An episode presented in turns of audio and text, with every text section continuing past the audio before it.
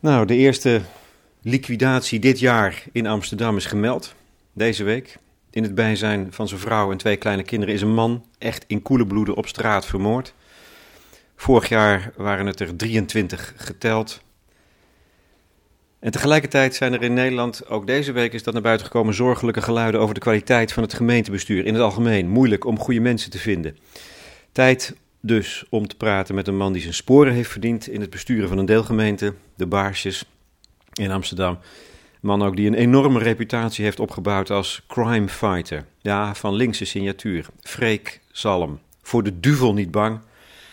Ooit stond hij tegenover Willem Holleeder in een café. Holleeder, ijzig. Aha, meneer Salm, wil je wat van me drinken? Salm, nee, jij krijgt er een van mij, want ik kan het aftrekken van de belasting. En volgens mij betaal jij geen belasting. Freek Salm, is het waar, die anekdote? Die klopt, ja. Geen angst. Jij, wel woede? Ja, bozigheid, woede. Verdomme, waarom gebeurt dit nou? Waarom doet niemand wat? En waarom lukt het mij niet? Ja, oprechte verontwaardiging, boos over onrecht, is mijn opvoeding van thuis.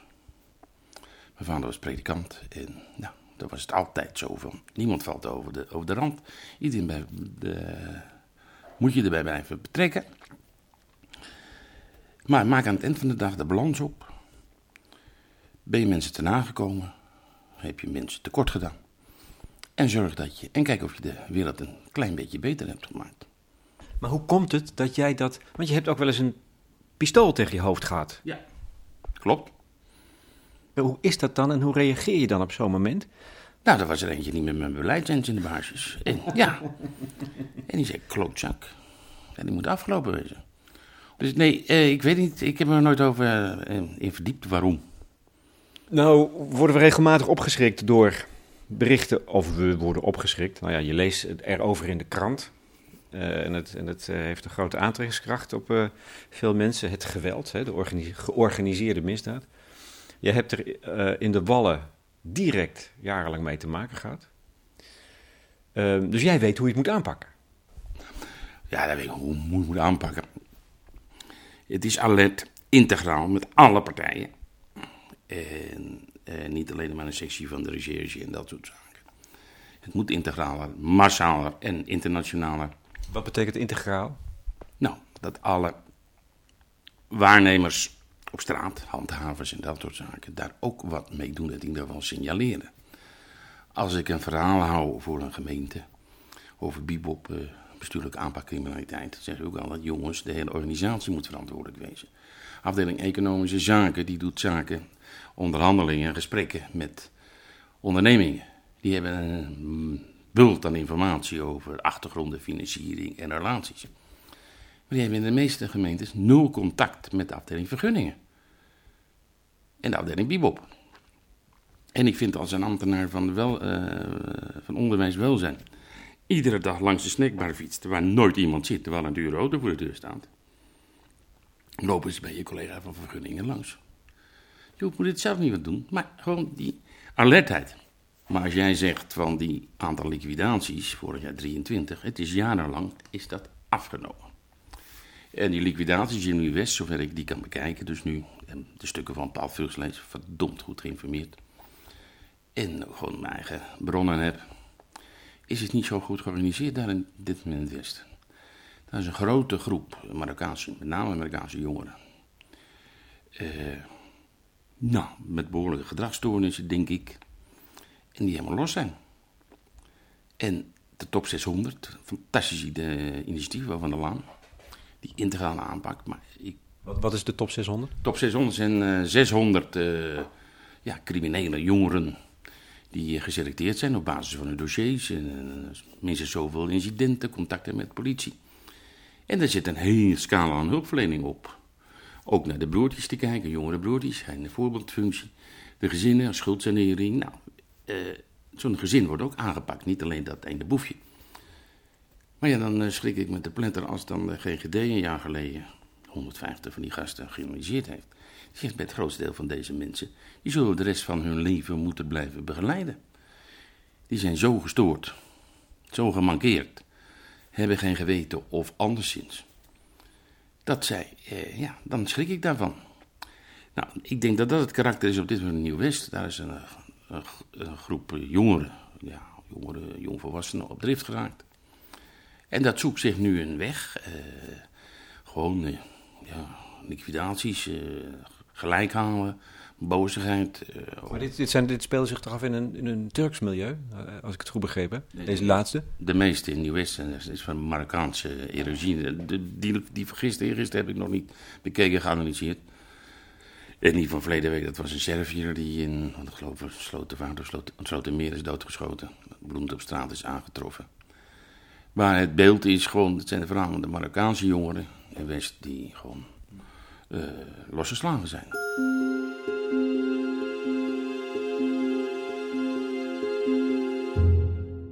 Freek, je hebt op de Wallen, als Wallenmanager, zoals het heet, heb je ingezet voor een andere aanpak. Hè? Die integrale had je het net al over. Is dat nou alleen een kwestie van, want er is een wet, de BIBOB. Ja. Wet, die stelt eigenlijk gemeentebesturen daartoe ook in staat om het integraal aan te pakken. Nou is de vraag, gebeurt het wel of niet? En hoe komt dat dan? Waarom wordt daar toch niet optimaal nog steeds van gebruik gemaakt? Want op zich is die wet heel goed, toch? Ja, ik vind hem heel goed. Ik heb er aan meegewerkt. Dus, het is wel een juridische vreemde eend in de bijt. Het is natuurlijk de omgekeerde bewijslast. En derde zakelijke partner zit er. Leg even uit wat dan het geheim is van die BIBOB. Wat voor jou de kracht van de BIBOB? Nou, de wet van de BIBOB is dat een bestuur, het gaat allemaal om vergunningen, waar je alleen maar bij de bestuur langs kunt. Voor een bouwvergunning, drank en horeca, seks, koffieshop, milieu. En bij de laatste uitbreiding zijn er wel wat meer gebieden bijgekomen, maar dat was de kern. En dat had allemaal met vastgoed te maken. Je kunt geen kroeg beginnen zonder vastgoed. Een bouwvergunning gaat ook niet zonder een bouwgrond. De enquêtecommissie Van Traa had aangetoond dat er ontzettend veel mis was. En dat de gemeente, de overheid als gekke Henkie, driftig zaken deed. Kocht en verkocht, vergunningen verstrekte, zelfs subsidie verstrekte en dat soort dingen. Nou. En er was in de jaren 80, begon met name in Amsterdam, was we al met screening bezig en dat soort dingen. Zo van hallo, dat was ook na aanleiding de erfenis van de Oostlijn van de metro. Heel veel malversaties en dat soort dingen. En de enquêtecommissie Van Traa heeft dat gecontroleerd doorleveren van drugs om bij de kern te komen, waar daar de hand gelopen is. Nou, daar kun je een heel uur over vullen, want er toen mis is gegaan. Maar Maarten van Traa heeft toen gezegd, die methode kan dus niet. Heeft een profiel laten maken van de tegenpartij, zowel etnisch als geografisch. Nou, voor de Wallen waren ze de conclusie gekomen, daar maken 16 criminele organisaties de dienst uit. En de overheid heeft nakijken. En ze hebben de branche, de halenconfectiebranche, de taxibranche, al die uitzendbranche, er waren allerlei branches die ze zetten. Daar raakt de onderwereld de bovenwereld en daar kan de lokale overheid wat aan doen. En, Want de crux is, die onderwereld, die organisatie, die moeten altijd ook toch nog langs het bestuur om vergunningen te vragen. Dat is eigenlijk de crux van het hele verhaal. Ja, je kunt natuurlijk heel veel crimineel zwart geld hebben. Maar de meeste criminelen willen ook graag in hun eigen directe omgeving investeren en daarvan genieten. Ja, dan moet je je naar boven werken. Dan moet je kopen, notaris, dat soort zaken. Je hebt bouwvergunningen nodig, milieuvergunningen, drank- en horecavergunningen. Dat heb je allemaal nodig, daar heb je de overheid voor nodig.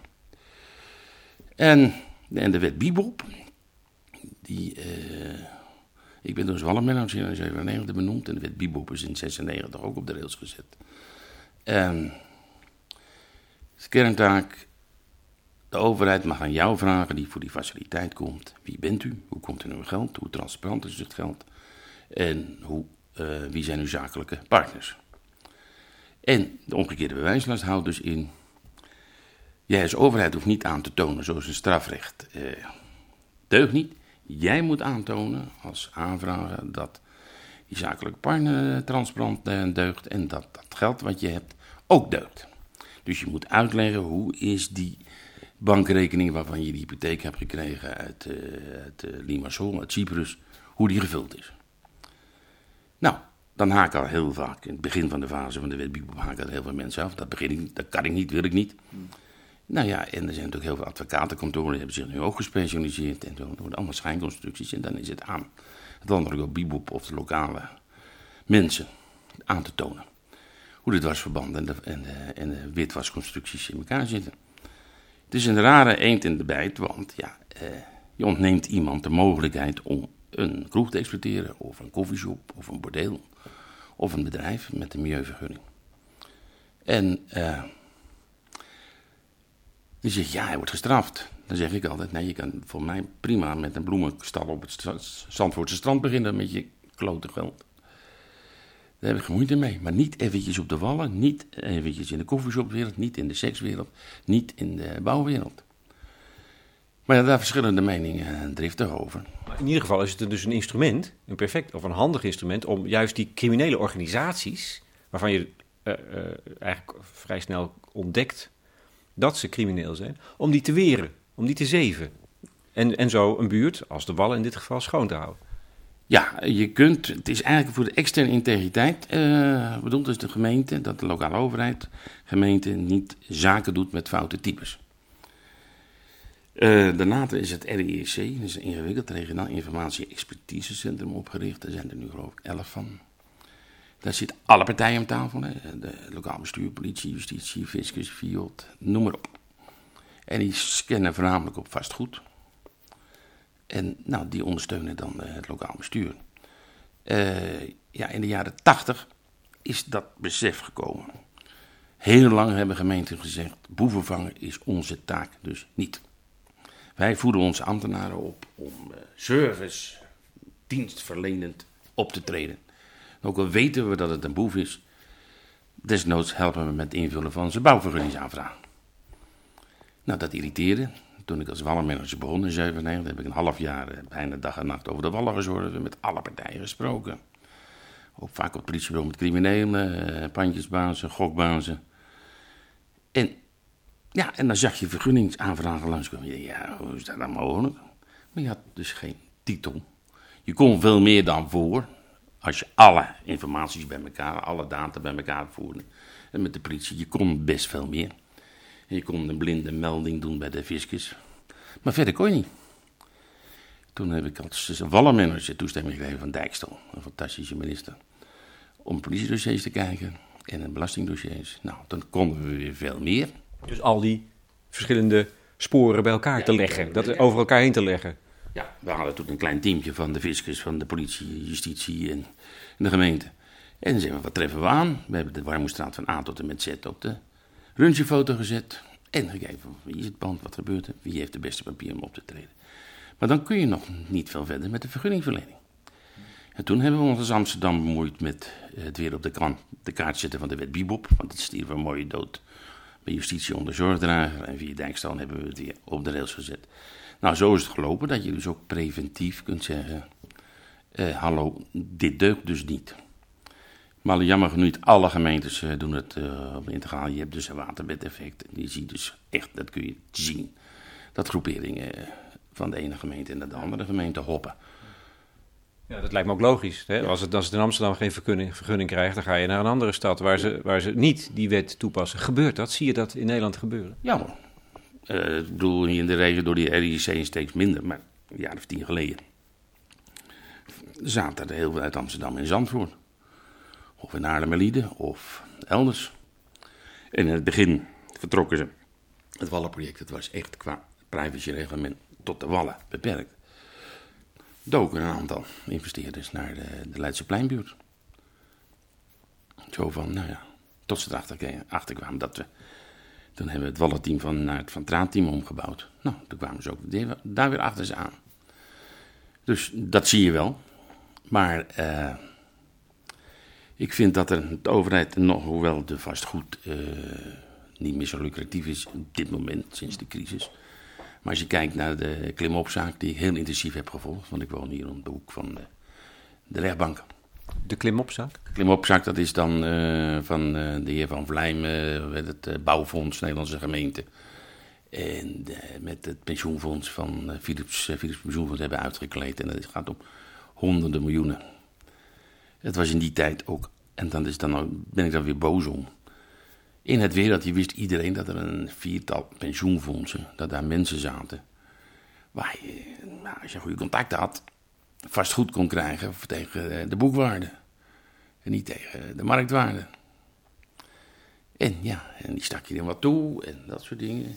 Nou, maar dat wist hij allemaal. Iedereen wist dat het makkelijk was om goede deals te sluiten met Philips Pensioenfonds in het vastgoedwereldje. Dat was niet onbekend. En er waren andere pensioenfondsen ook. Nou. Maar hoe kan dat dan? Kijk, die vastgoedwereld. Ik zeg altijd tegen pensioenfondsen en zo. Jullie vastgoedjongens moet je eens in de 4-5 jaar verwisselen. Maar je kunt daar alleen maar blijven bestaan door voor wat hoort wat. Maar je kunt nooit alle signalen, alle projecten, alle opties kennen. Je bent afhankelijk van mensen. Hey joh, is dat niet wat voor jou? Nou, dat is wat voor mij. Ja, want dan willen ze uiteindelijk ook eens een keer wat van je terug. Uit jouw portefeuille. Want vastgoedportefeuilles, vooral van beleggingsfondsen en van pensioenfondsen, die moeten ververst worden. Dus. En dat is zo'n wereldje. En in dat wereldje wist men. En waarom weten wij dat als overheid dan niet? En we weten, vermoeden het wel. Ja. Wat is dan het antwoord op die vraag? Geen prioriteit. Wij zijn niet in het leven geroepen om boeven te vangen. Terwijl jouw stelling is, jouw overtuiging is, dat je juist als bestuurder... Ja. Kan je daar juist een enorm belangrijke rol in spelen. Dat moet je niet aan justitie en politie overlaten. Nee, klopt. Net zo dus vrouwenhandel en prostitutie. Als dat alleen maar die 20, 25 zedenregisseurs is... Ik weet niet of het in Amsterdam op dit moment zijn... Ja, die kunnen het allemaal niet begaffelen. De wijkteams, de handhavers die op straat lopen... Zoals ze dan, ik weet niet hoe het de laatste 2 jaar is... maar een jaar of 6 lang in Amsterdam West... was een Bulgaars vrouwenhandelnetwerk... van Turkse etnische afkomst. Die zetten gewoon een 20, 30-tal Turkse horecazaken hun dames neer. Dat ziet iedereen. Ja, en dan is er geen capaciteit om het aan te pakken. Dus dan blijft dat gewoon bestaan? Het wordt gedoogd, of men... Nou, gedoogd is het niet eens, toch? Het is nog iets anders. Nee, je houdt je blind, je doelbewust... Ja, je kijkt weg.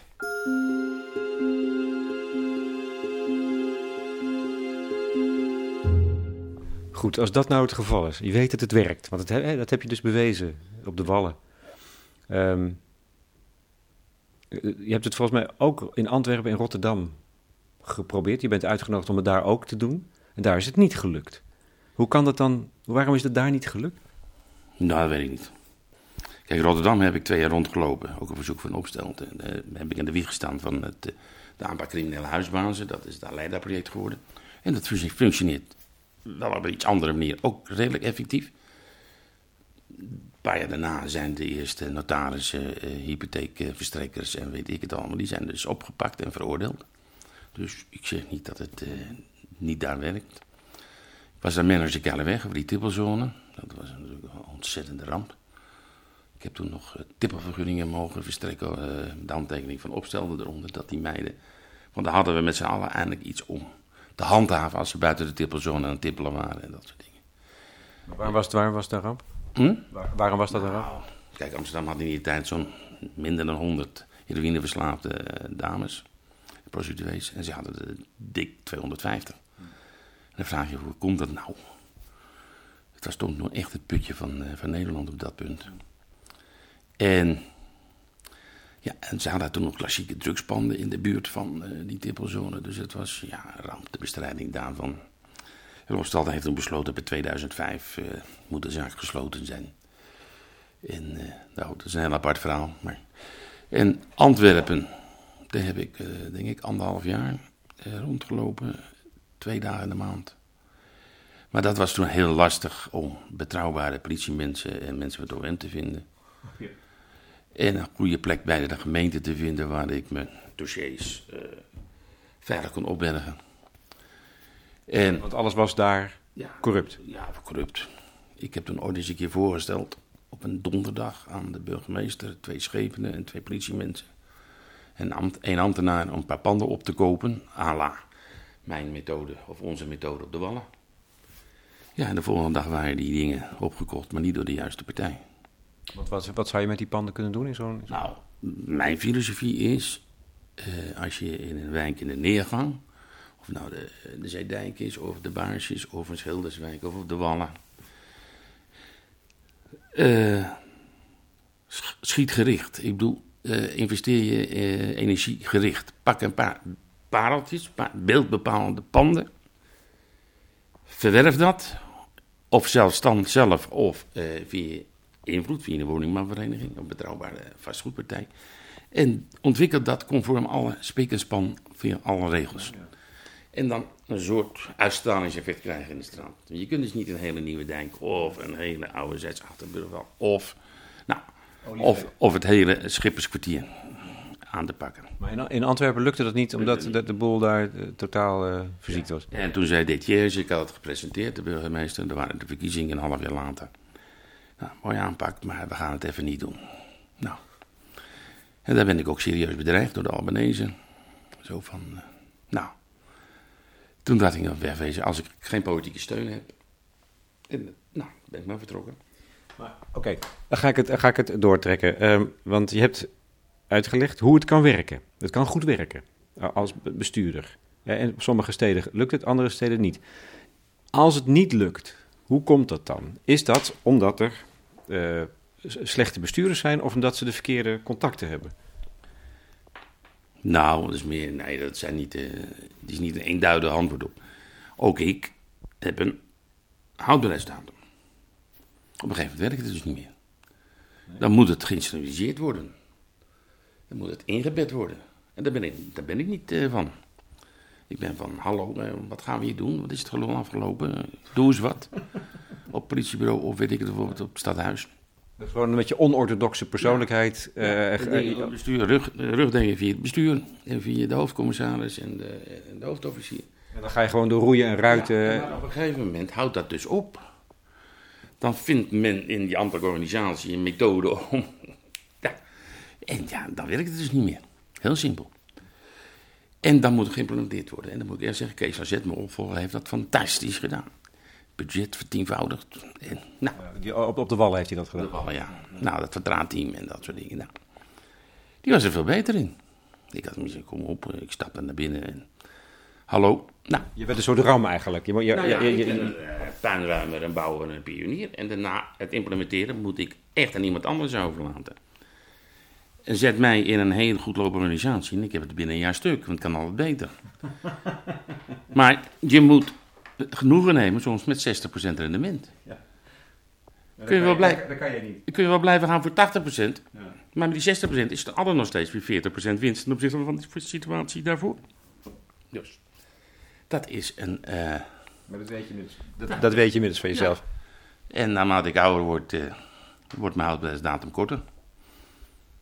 1-2 jaar. Dan heb ik al lange tenen gevonden. Oké, maar dan ben je weg. Dan ben je weg. Maar goed, dan heb je het bestuurlijke apparaat, is er dan. En de middelen zijn er en toch gebeurt het niet. Hoe komt dat? Ligt dat... Want iedereen zou toch zeggen met je gezond verstand, we kunnen er iets aan doen, dan gaan we er ook iets aan doen. Nee, maar één voorbeeld. Het project in ieder geval, je ziet bij de top 600. En op een gegeven moment was zo'n succes, we hadden een rendement van 70%, dat mensen niet terugvielen. En na 2 jaar uiteindelijk 80%. Nou, dan wordt het gekopieerd. En dan volgen mensen keurig het protocol, het boekje. En dan mist net die spirit. En dan is het nog wel redelijk succesvol, maar niet zo. En dat het risico loopt over nieuwe perspectieven, was dat project. Dat werd overgekopieerd. Ja, en dan moet je de juiste dienaren, de juiste coaches en dat soort dingen hebben. En top 600, fantastisch project van Hebraard. Ja, die zal moet alert zijn dat het de mensen van het eerste uur, er zijn er geloof ik 60, 70 instellingen bij betrokken, dat die vertrekken dan, die worden overgeplaatst, promoveren, weet ik het. Dat de opvolgers daarvan diezelfde drive hebben. Want dit kan alleen maar met drive, met betrokkenheid. Dat je die grenzen opzoekt. En dat je ook bereid bent als maatschappelijk werker of als diender of weet ik het allemaal. Het stond van de week in het Parool. Ook op zondagmiddag weer even naar dat gezin gaat. Waar je alsmaar de deur gesloten vindt in Zuidoost of in West. Nou, dat is niet iedereen gegeven. En dan, dan gaat de leidinggevende gaat weg. Nou, en dan, dat is het risico van dit soort mooie projecten. Je kan je, als we nog een uur de tijd hebben, tientallen projecten in de landen op dit beleidsvlak bedenken laten zien. Fantastische scores de eerste 2 jaar en dan verdunt het. Dus dat is helemaal niet het unieke van mij of dat soort zaken. Nee, maar daar gaat het dus over, dan leg je de vinger op iets. Kijk, besturen, dat wordt steeds meer gedaan volgens de protocollen en de procedures en de formele processen en besluitvorming. Terwijl als iets ontbreekt, namelijk, wat is het, persoonlijkheid? Een soort persoonlijkheid? Ja, drive, persoonlijkheid. Karakter. Dan kom je dus toch niet. Nee, kijk, die protocollen zijn absoluut noodzakelijk. Want het hele gebeuren is zo complex geworden. En straks krijgen we natuurlijk met al die taken en bevoegdheden bij de gemeente erbij. Dan moet je je als lokaal bestuur van dat protocol houden. Want als het fout gaat, dan heb je echt een fors probleem. Maar wil je echt het een slag verder brengen, dan moet je die stap naar voren brengen. En dan die creativiteit. Je moet strategische coalities sluiten met partijen buiten jouw omgeving. En dat gaat heel vaak op persoonlijke titel.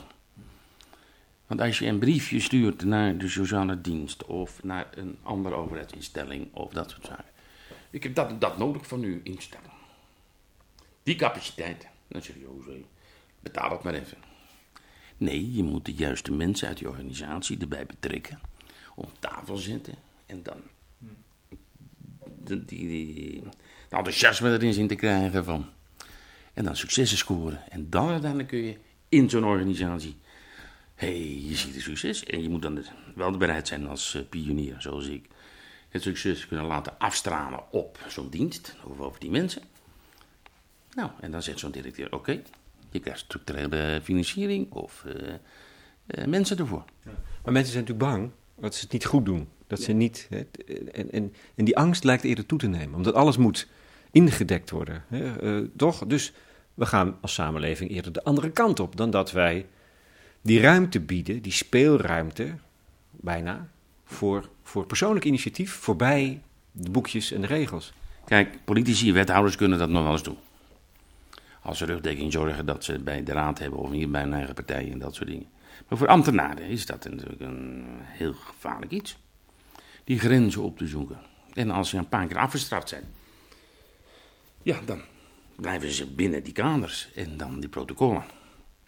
En dat is mijn uitdaging als ik ergens in de gemeente was. Wie heb ik nodig? Een teamje van 5, 6 mensen. En dan zeggen we, als het fout gaat, moet je bij mij wezen.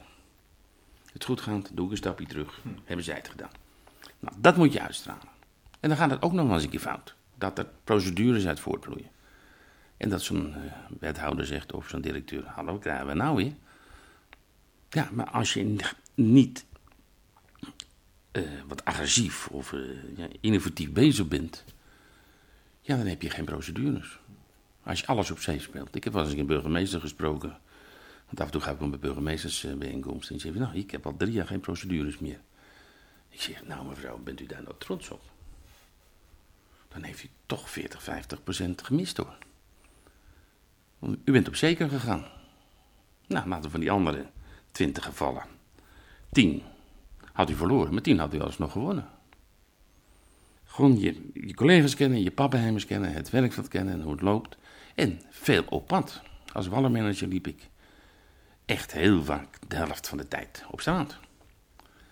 En als ik een opdracht heb, dan ga ik ook wat eerst in de koffiehuizen zitten, in de kroeg zitten. Dan ga je rondlopen. Of ga je met de politie rondrijden op een industriegebied. En niet 1 keer, maar 2 keer. En ook zaterdagavond om 12 uur. Ik heb wel eens een burgemeester meegenomen naar een industriegebied. En het is stil, zaterdag om 12 uur. Dan hebben we 2 uur gezeten en het was maar partijdruk. Toen zei die burgemeester later van, ja, nu begrijp ik waar je het over hebt.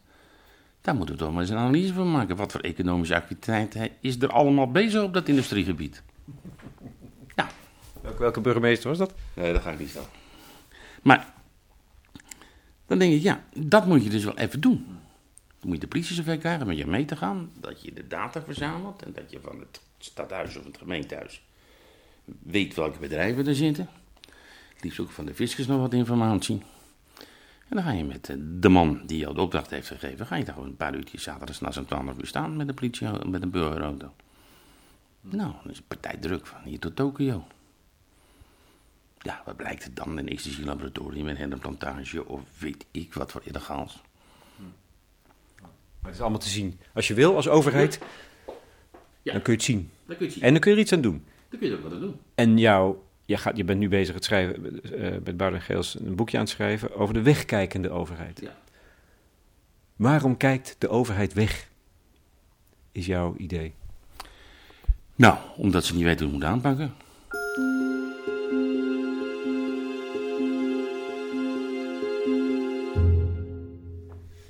Ik zit me af te vragen, want je bent begonnen met te vertellen over je vader, hè? Ja. Dat eigenlijk de bron is. Is dat de dominee, de predikant op Texel? Hij is begonnen als dominee in 1936 op Texel. Ja. Ja, de Tweede Wereldoorlog meegemaakt, de Brussel-oorlog. Jij bent dus ook geboren op Texel? Nee, ik ben jammer genoeg net in Den Helder geboren. Oh, ja. Ik had graag Texelaar geweest. Mijn zoon is Texelaar en ik voel me verbonden met Texel. Wat is dat voor verbondenheid? Want zie je, afgezien van domineeszoon en een linkse crimefighter, zit er ook een jongen die jut op het strand van Texel nog steeds in jou? Ja. Mijn enige hobby is zwerven op het wat met een platbodem, droogvallen. Een jongetje met een sloep. Dat doe ik al een jaartje 40, 45, het liefst 2, 3 weken. Wisselende ploeg en dan gewoon droogvallen, stroom en nou. Rommel op het wat noem ik dat. En wat doe je dan? Als ik eenmaal naar boord ben, ben ik een ander mens, ben ik alles vergeten. Ben je met stroom en wind bezig en tij en nou, je kunt wel tegen de stroom in willen varen en tegen hem. Dat werkt dus niet, dat is weinig nuttig. Dan moet je die motor vol gas zetten en dat is niet zo prettig. Dus je moet even 6 uur wachten. Nou, dan ga je over tij en gooi je ankertje aan. Ja, maar 6 uur, even 6 uur wachten, wat doe je dan in die 6 uur? Nou, dan je rommelt wat aan boord, dus altijd wat te doen. En ja, even op de bank sudderen. En als je mensen aan boord hebt, sterke verhalen vertellen over het wat en over jutpraktijken, reddingspraktijken. Vertel me eens een sterk verhaal. Nee, één keer was op een gegeven moment, lag ik op het wat boven Groningen. En ik lag lekker in de kuip te slapen, zo te dutten. En de rest van mijn bemanning was aan het wandelen. En ik denk, wat hoor ik er voor een gekakel? Nou, dan stonden er 100 van die watlopers onder mijn schip. En die zei, schipper, bent u gestrand?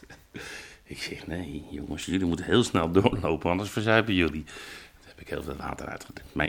Maar gewoon over heldhaftige reddingsoperaties en dat soort dingen. En, heb je die zelf ook gedaan? Nee, die moed heb ik niet. Nee? Maar jij bent toch moedig? Jij hebt toch moed? Nee, maar moed. Ach, ik vind het een heel lastig woord. In het begin van het gesprek begon je het ook over dapper en moedig en niet bang. Maar ik doe mijn ding. Maar waarom is dat nou zo lastig? Ik heb een heilig respect voor de zee.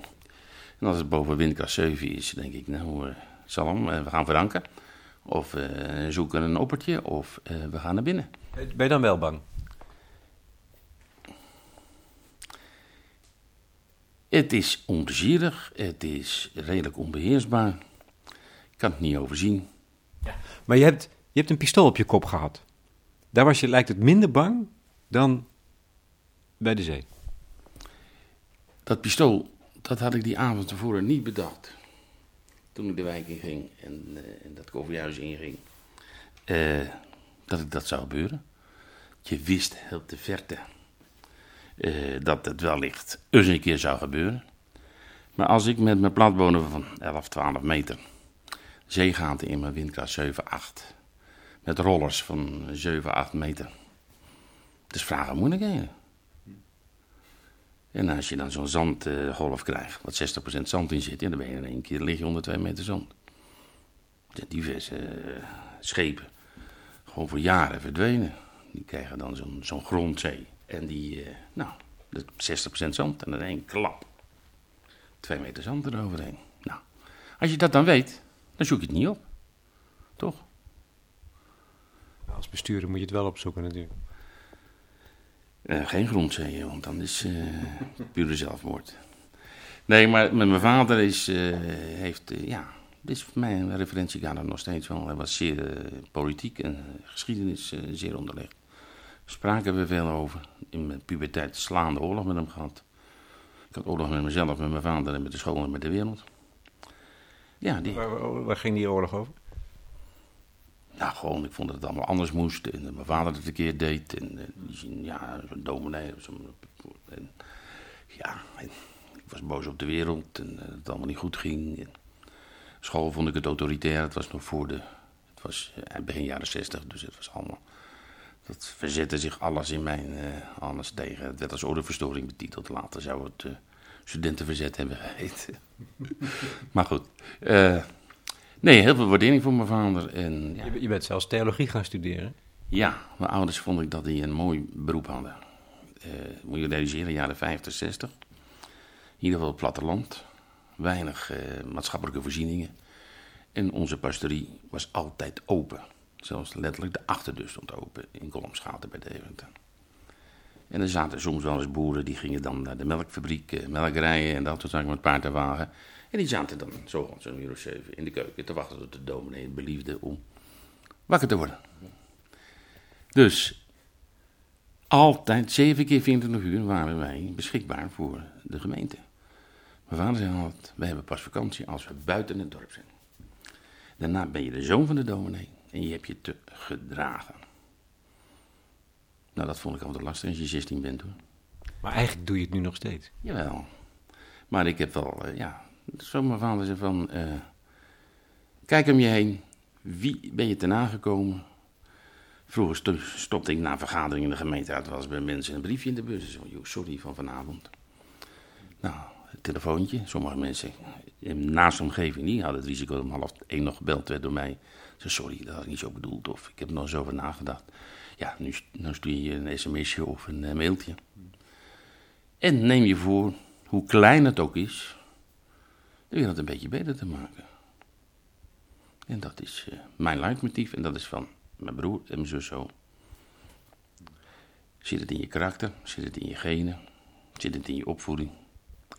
Iets zal het zeggen. En echt gelukkig ben je op het wat? Ja, dat zijn mijn meest mooie momenten dat ik dan gewoon voor anker lig. En dan gooi je de anker uit, je weet precies welke plek je het ligt. En dan 4 uur later heb je 10 vierkante kilometer zand in donker met wat knipperende vuurtorentjes. En een paar honderd zeehonden en duizenden vogels. En dan voel ik me de koning te rijk. En 6 uur later, En dan maakt het wat muziek, dan komt het water aan. Je ziet het nog niet, maar dan komen die pieren weer naar boven en dan... Bop, bop. Wat maakt muziek? En dan 3 kwartier later haal je het anker binnen en je vaart weer verder. Ene kant die gebondenheid. Ja, tegen de stroom in en dat soort zaken heeft weinig zin tegen de wind. Je hebt allemaal die smalle geulen, dus kruisen is ook wat lastig. En aan de ene kant die gebondenheid en aan de andere kant de absolute vrijheid. Nou, dat... heb ik bij sommige projecten, zoals de Wallenteam, als Stadsenvoort, ook wel. Ik had natuurlijk die structuur, die gebondenheid en dat soort dingen. Maar dankzij die positie die ik had als Stadsenvoorzitter, want ik had alleen maar de deelraad boven me. En als Wallenteam had ik eigenlijk alleen maar de driehoek boven me. Ik had wel de gebondenheid, maar ook de vrijheid om gewoon die grenzen op te zoeken, die randen op te zoeken. Waar zitten de mogelijkheden, waar zit de strategische coalitie? Niet die diender, maar wel die diender en die officier, die ondernemer, die ambtenaar. Maar ja, dan gaan we nog dat je dus... Kijk je op het wat, maar kan je niet tegen de stroom in. Maar in de stad wel. Moet je zelfs tegen de stroom in soms? Nou, soms niet, een beetje bijbuigen. Laat dit maar even lopen, deze vis. Als het procedureel fout ging, zeg jongens, wacht maar. Want ze zijn, of ze als Paraburg 400 miljoen hebben, of anderen, miljoenen. Ze willen altijd meer en nog sneller. En dan maken ze altijd wel weer een fout. Ik zie jou toch ook nog wel als een jongen juttend op het... Jutten, wat is leuk aan jutten eigenlijk? Dat is ook echt een sport, jutten.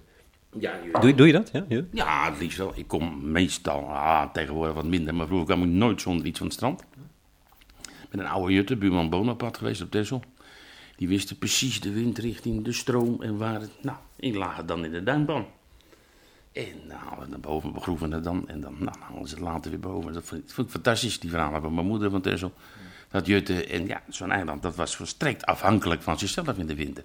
Kun je nu niet meer voorstellen, maar daarom hou ik zo van Texel, van die mentaliteit. Zo van, hoezo? Jullie van de vaste wal. Wij maken het zelf wel uit. Jullie hebben ons ook eeuwenlang in de stronden, als het niet uitkwam en dat soort zaken. En dan die verhalen, dan dat op een gegeven moment weer een familie van het eiland verdween en na een of twee strandingen. En een paar jaar later stinkend rijk terugkwamen. Dan hadden ze weer wat gevonden. En, ach man, dat vond ik zo fantastisch. Of dat de kist met cognac en dat. Ja. Die verhalen. En dan sta ik op strand. En kijk, ik kom met mooi weer. Ja, wil ik wel naar het strand. Maar als het waait, dan kriebelt het. Dan wil ik naar het strand. En dan ga ik kijken. En leg een jutter naar maar eens uit. Dat wat hij op zee en op strand vindt niet van hem is. Freek Salm, manager van de Ravelranden. Dankjewel. Graag gedaan.